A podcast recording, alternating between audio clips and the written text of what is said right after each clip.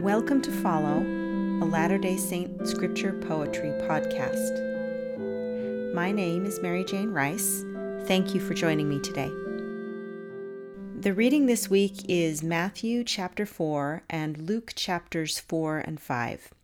The poem I'm sharing today was inspired by the account of Satan tempting Jesus in the wilderness as recorded in Luke chapter 4, verses 1 through 14.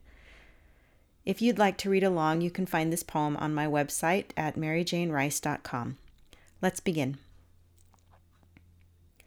Tempted of the Devil. After what felt like 40 days fasting, I left church famished. The devil said, It's not time for dinner, but well past lunch. You could eat. I do have a headache, I thought. I compromised and had a Diet Coke. Then I was carried away by the Spirit to nap. As I dreamt, the devil crept in.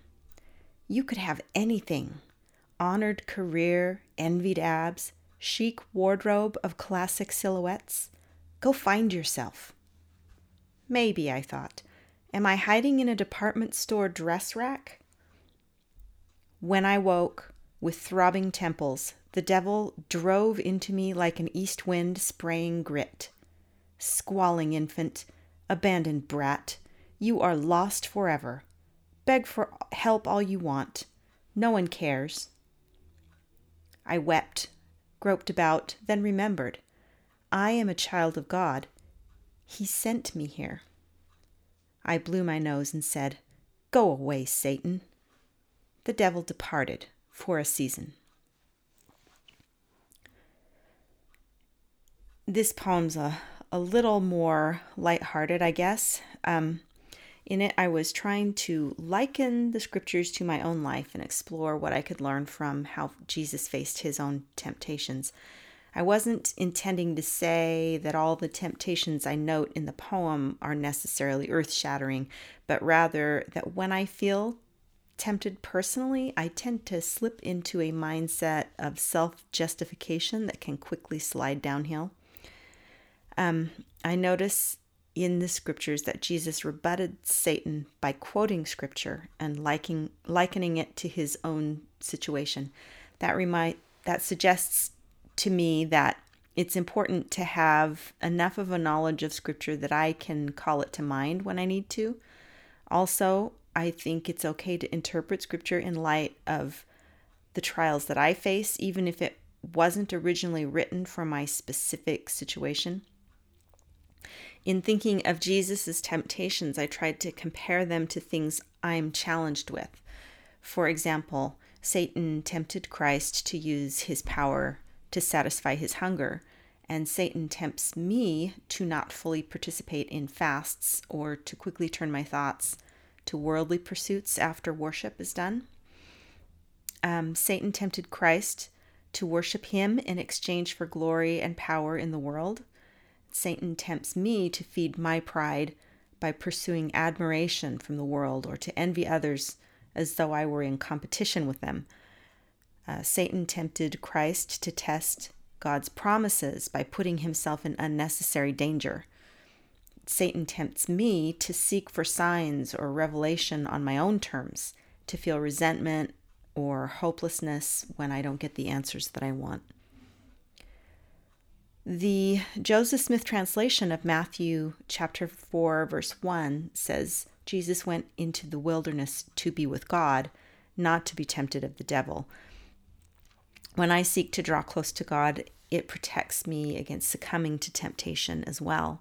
Some of the things I do to feel close to God include spending time in nature or spending time with loved ones, fasting and praying, studying and pondering the scriptures, uh, serving others, whether spontaneously or through my church callings, and of course, writing poetry.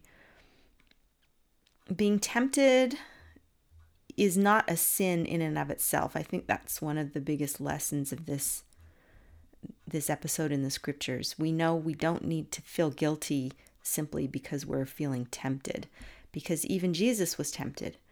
I imagine he was tempted at other times in his life as well and in other ways that aren't mentioned here.